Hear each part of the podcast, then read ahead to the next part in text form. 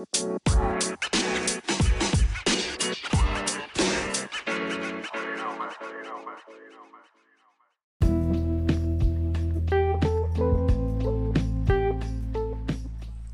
semuanya, uh, perkenalkan saya William Renardi dan saya bakal memulai podcast yang akan membicarakan banyak-banyak topik uh, mostly yang saya penasaran dan saya ingin tahu dan narasumber yang bakal saya ajak bicara adalah orang yang aktif dan bisa dibilang pakar di bidangnya. Untuk podcast pertama kali ini, topik yang bakal saya bicarakan mengenai online workout. Apakah online workout itu possible atau tidak? Dan jika itu possible atau masuk akal, bagaimana cara membuat online workout ini sustainable atau berkelanjutan? Nah, narasumber saya untuk podcast episode paling pertama adalah Tommy Gunadi. Beliau merupakan uh, seorang atlet dan juga sekarang menjadi seorang personal trainer di salah satu studio olahraga di Surabaya yang bernama Anti Gravity. Oke, tanpa panjang-panjang kita langsung sapa Tommy Gunadi. Halo Tom. Halo. Jadi uh, kita kan bikin podcast ini waktu lagi coronavirus lagi gila-gilanya lockdown. Jadi um, topik yang saya bakal tanyakan dan saya bakal bawakan untuk pertama ini nyambung banget ya harusnya. Apalagi kalau di saat covid gini orang pada kena larangan buat ke mana-mana akhirnya solusinya adalah online workout. Jika mereka masih pengen stay fit dan juga tetap badannya bagus. Ya, kamu setuju nggak sama uh, logika dasar dari barusan pernyataan barusan. Setuju banget sih. Soalnya kan sekarang mau nggak mau kan orang kan tetap harus olahraga ya.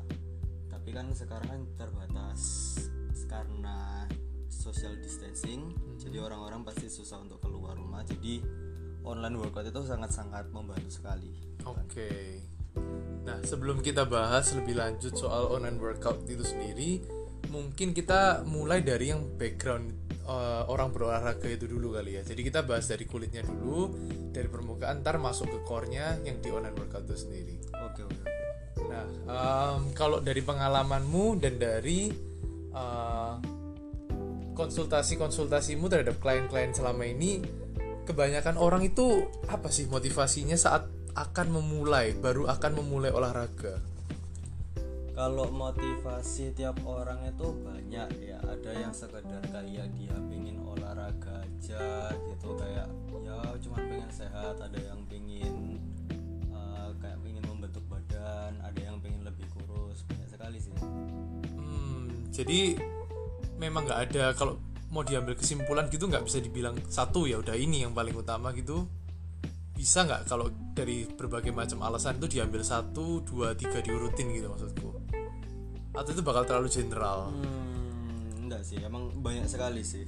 Kayak apa ya, apa tujuan mereka untuk olahraga itu motivasi mereka untuk olahraga itu bakal banyak sekali. Jadi kalau diurutin itu nggak bisa karena beragam.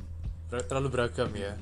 Oke itu mungkin kan uh, alasan buat baru memulai. Nah, terus kalau uh, selama ini dari pengalamanmu ngajar itu kan pasti ada orang-orang yang sudah uh, continuous atau hmm. berkelanjutan. Itu setelah kamu tanya-tanya lagi, alasannya mereka apa sih untuk tetap tetap berolahraga itu? Ya, karena mereka sudah olahraga dan mereka sudah merasakan hasilnya dari olahraga itu, mereka kadang juga ada yang pengen, oh aku bisa lebih dari ini dan uh, mereka ada juga yang kayak uh, gak mau berhenti karena menurut mereka itu kalau berhenti itu kayak rugi sekali buat mereka gitu jadi mereka ingin untuk melanjutkan olahraga itu jadi dengan kata lain banyak juga ya orang yang dari misal goalnya cuma di level 10 terus karena udah mulai olahraga dan merasa manfaatnya mereka langsung set goal 25 gitu ya di ya, angka ya. 25 gitu misalnya ya, ya, ya. kan juga ada orang yang karena mereka sering olahraga jadi kebiasaan juga waktu mereka berhenti olahraga itu merasa badannya jadi gak enak pernah oh, nggak okay, iya. iya karena aku sendiri juga uh, buat yang nggak tahu aku sendiri juga member dan juga uh, lumayan rutin konsultasi juga sama Tommy sebagai coach dan juga sebagai teman. Jadi ya emang bener sih alasan itu buat orang lebih intens ya secara nggak langsung ya. Karena hmm, terus kalau ini Tom kan banyak juga orang itu yang olahraga asal olahraga ngeliat YouTube tapi ada juga yang ngerasa kalau benernya mending pakai PT nah penting nggak sih orang pakai PT itu? Atau lihat YouTube aja cukup? Eh, kalau saya bisa saranin sih mendingan sih pakai PT ya. Soalnya kayak gini untuk YouTube kalian kan hanya meniru gerakan yang ada di YouTube. Sedangkan untuk melihat gerakan kalian benar atau enggak itu kan nggak bisa sekedar dari kaca atau kalian merasakan sendiri. Kalau dengan PT kan PT bisa menjelaskan kalian itu kurang di bagian yang mana gitu. Dan untuk YouTube juga YouTube itu biasanya mereka memberikan materi untuk semua kalangan. Jadi kalau kalian menggunakan PT, PT itu bisa membuat uh, materi kalian atau menu latihan kalian itu sesuai dengan kalian gitu. oh secara nggak langsung ini yang kamu maksud kalau waktu aku dulu sempat awal-awal join itu yang namanya assessment itu ya Iya, assessment. Oh, setiap orang harus di assess. kalau misal assessment itu kalau aku nggak salah, ya mungkin kamu aja yang lebih jelasin. Assessment tuh kira-kira apa aja sih?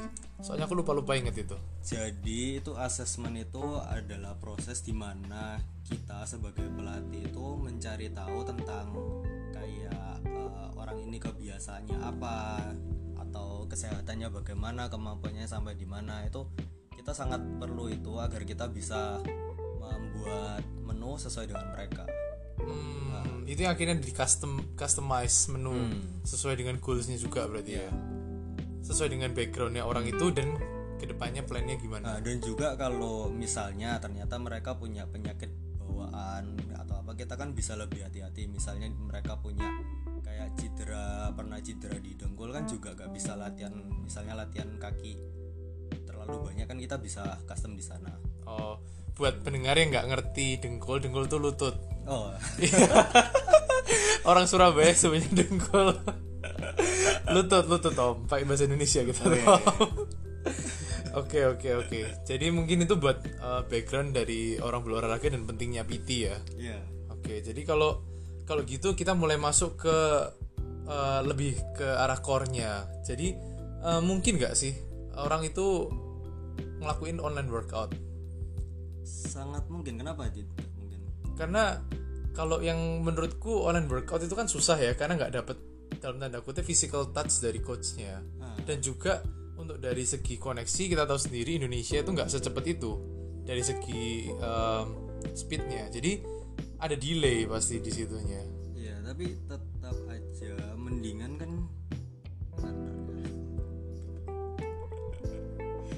Ya, tetap aja sih. Kalau menurutku sih tetap mungkin ya untuk melakukan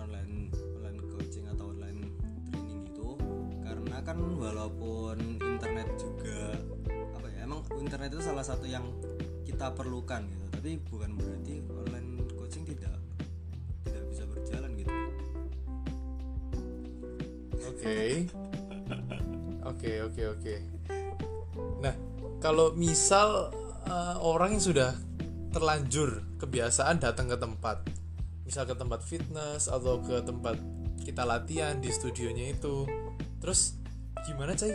Gimana caranya mengubah um, patternnya mereka dari yang biasanya offline interaksi langsung dengan coach dan berubah jadi online? Nah, yang pasti kan kita kan pasti bakal memberikan itu memberikan orang itu kayak free trial dulu soalnya mau nggak mau kan sebelum mereka mau untuk melakukan online coach online teaching atau online training kan mereka kan harus mencoba dulu ya apa sih rasanya gitu nah dari sana kita memberikan biasanya kita memberikan free trial dulu.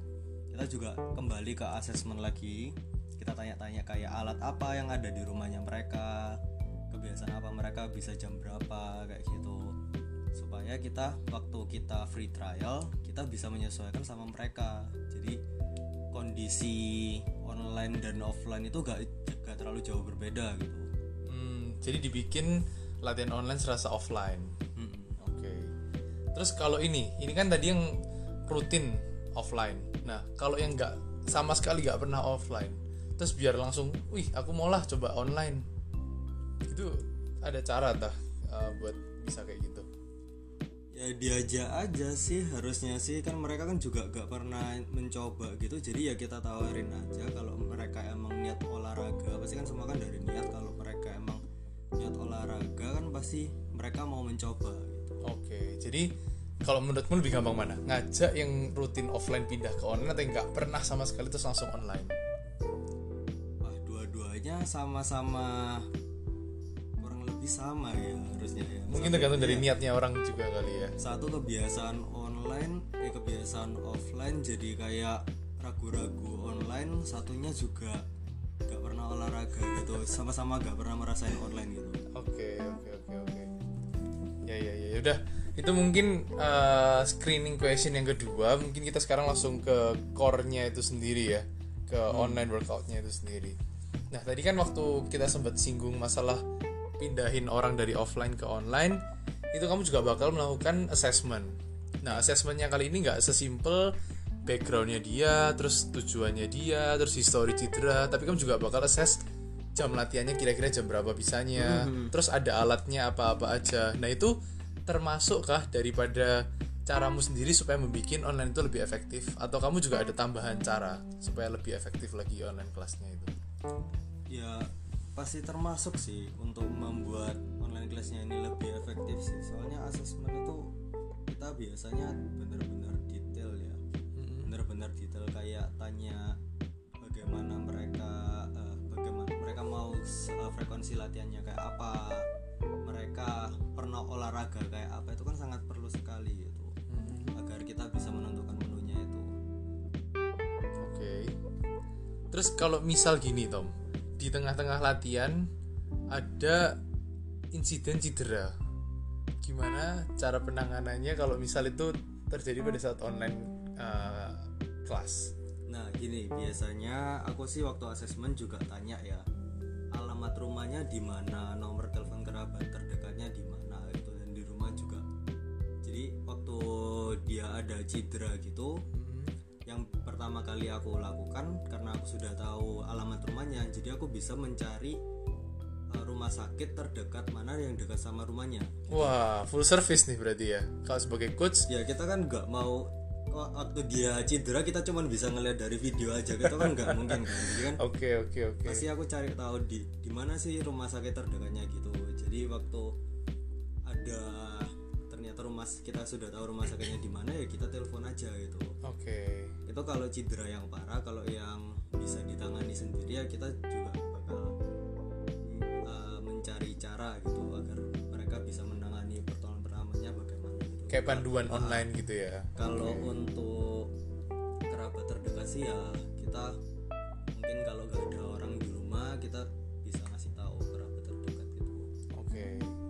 Itu kan yang barusan kita omongin soal cara bikin uh, online kelasnya tuh efektif. Hmm. Nah, tapi kan uh, kita semua tahu kalau misal olahraga itu olahraga uh, sesuatu yang mencapaikan, terus sesuatu yang menguras energi, menguras uh, mental juga karena kalau udah capek tetap dipush. Nah, kalau misal kita ngelakuinnya secara offline kan gampang. Coach dengan membernya bisa lebih berinteraksi dengan lebih gampang, bawa pembicaraan lebih gampang. Nah, kalau online gitu gimana cara bikinnya supaya suasana tetap menyenangkan? Atau at least meredakan tensi dari intensitas latihannya itu sendiri? sebenarnya sih kurang lebih sama ya kita kan walaupun kita online pun kita kan juga bisa berinteraksi gitu jadi olahraga itu gak sekedar kita cuma ngasih instruksi ayo kita lakukan ini gitu atau kita lakukan itu cuma kasih instruksi tapi kan kita juga kadang juga sambil mengajak ngomong gitu terus kayak kita juga melihat orang ini capek atau enggak gitu untuk istirahat gitu jadi untuk tempo latihannya sih bisa kita atur gitu sesuai dengan mereka Jadi mungkin itu juga yang kamu bilang sama pentingnya PT ya. Jadi lebih personal touch-nya ada di situ ya. Oke oke oke. Jadi uh, mungkin pertanyaan terakhir untuk online workout itu sendiri Tom. Gimana terus caramu untuk bikin online workout itu bisa berkelanjutan? Apalagi kalau misal let's say PSBB ini udah diangkat, uh, virus corona ini sudah hilang atau bukan hilang lah, udah ada obatnya, ada vaksinnya. Gimana cara orang tetap yaudah aku online ambil, offline juga ambil.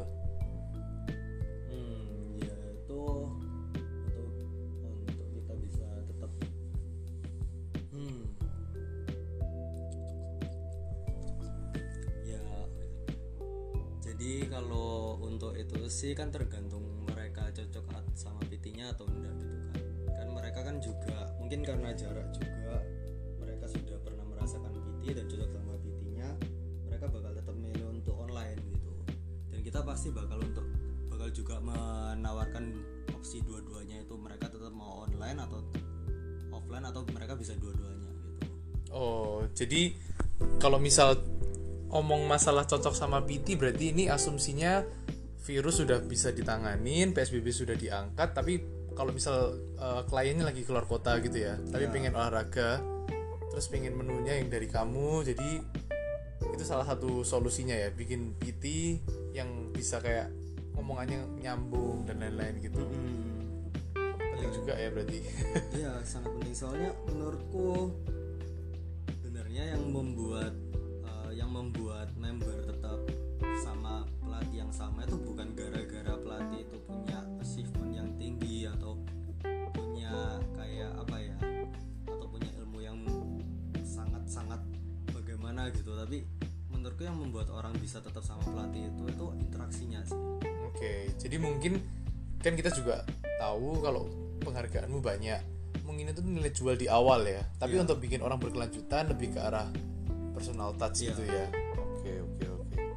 Susah nggak Tom bikin personal touch sama orang-orang yang kepribadiannya berbeda-beda, umurnya beda-beda, terus backgroundnya beda-beda. Susah nggak gitu?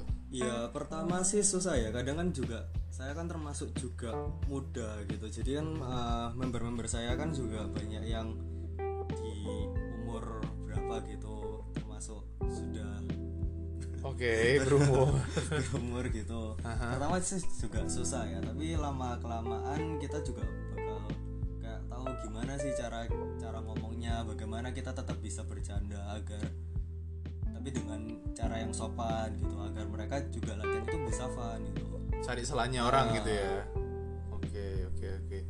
Terus ini eh, di luar pertanyaan online workout buat eh, isu masalah PT dan masalah cost kali ya Tom ya. Ya kan eh, kalau online workout otomatis orang itu nggak nggak perlu mengeluarkan biaya untuk dalam tanda kutip pinjem alat pinjem kamar mandi buat mandi terus pinjem tempatnya olahraga. Kan mereka bisa semua lakukan di rumah dengan bahan-bahan yang mereka ada. Hmm.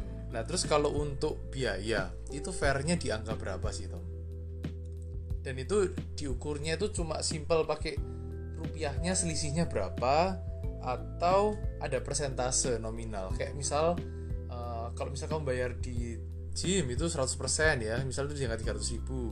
Terus kalau kamu online berarti harus 50% nya aja karena kamu nggak bayar ini ini ini. Atau kamu kayak pukul rata pokoknya 300 ribu dan aku potong 150 ribu. Atau persentase gitu. Dari potongan rupiah atau persentase kalau kamu fairnya gimana itu enaknya? Kalau aku sih gak gak sampai kayak menghitung secara detail kayak dia pakai alat apa atau biaya sewa berapa gitu. Tapi menurutku kalau dari kualitas sendiri otomatis kalau kita online kan pasti kan kayak tadi masalah kayak satu kayak personal touch juga ya kan? Kayak physical touch atau apa kan juga susah. Terus dari angle kita ngelatih kalau offline kan aku kan bisa kayak melihat secara keseluruhan keseluruhan tapi kalau online kan aku kan cuma bisa melihat dari satu sisi gitu. kalau dari kualitas sih menurutku 50% itu har 50% dari harga harga offline itu ada eh, hal yang benar-benar apa ya ya benar-benar pas sih kalau 50% itu menurutku berarti dari persentase ya? 50% dari harga total? Hmm. oke. Oke berarti considerationsnya itu uh, dari quality. dari quality quality ya. Kalau Dari misal yang kita berikan itu. Ya kalau quality kan sama kan pasti. Ilmunya sama penanganan cederanya sama. Cuma mungkin bedanya dari uh, penyediaan alat itu ya. Iya. sama kalau misal mau ngelihat 360 yang tadi kamu bilang Iya. muter itu. Oke oke oke jadi kesimpulan buat hari ini tuh kalau misal kita mau latihan tuh semua lagi kembali ke niat ya. Dan untuk bikin orang tetap mau continuously training uh, atau me- memaksimalkan tubuhnya itu juga kembali lagi. Orang tuh punya goalsnya untuk terus naik atau enggak.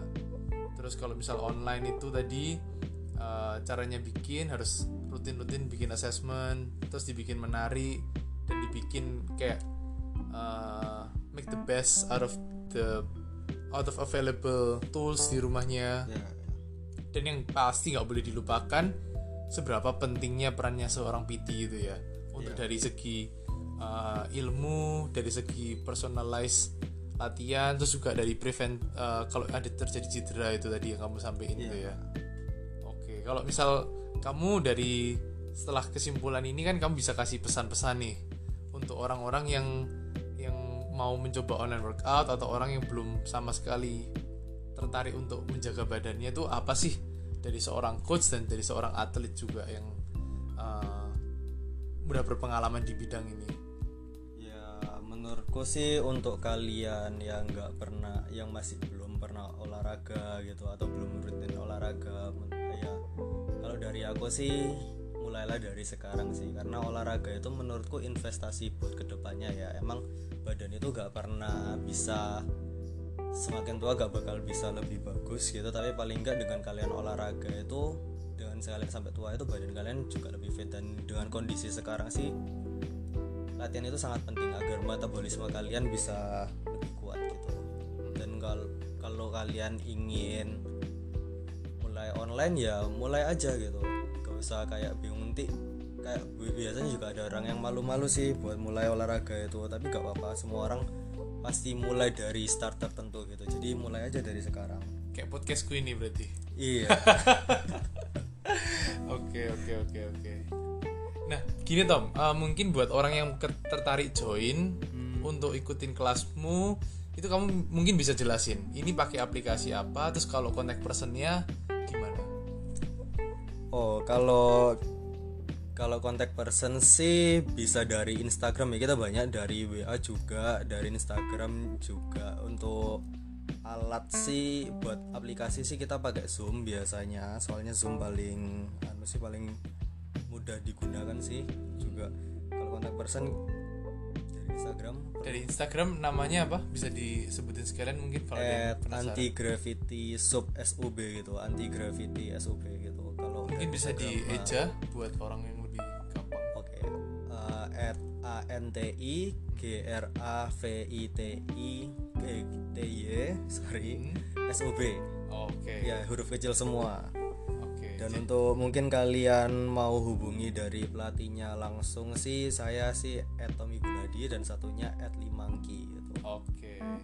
Jadi eh, mungkin buat episode pertama di podcast ini kita bahas masalah online workout dan juga pentingnya PT dan juga kalau misal kalian yang pengen pengen banget nyoba olahraga atau make the first step lah ya intinya ya. Buat eh, body transformation lah atau eh, kebiasaan yang lebih sehat kalian bisa langsung cek Instagram at antigravitysub atau kalian bisa DM coachnya at Tommy Gunadi dan at Limangki dan kalian bisa feel free buat langsung kontak mereka masing-masing untuk dimasukkan ke WA dan nanti bakal di invite untuk link zoomnya ya Ya.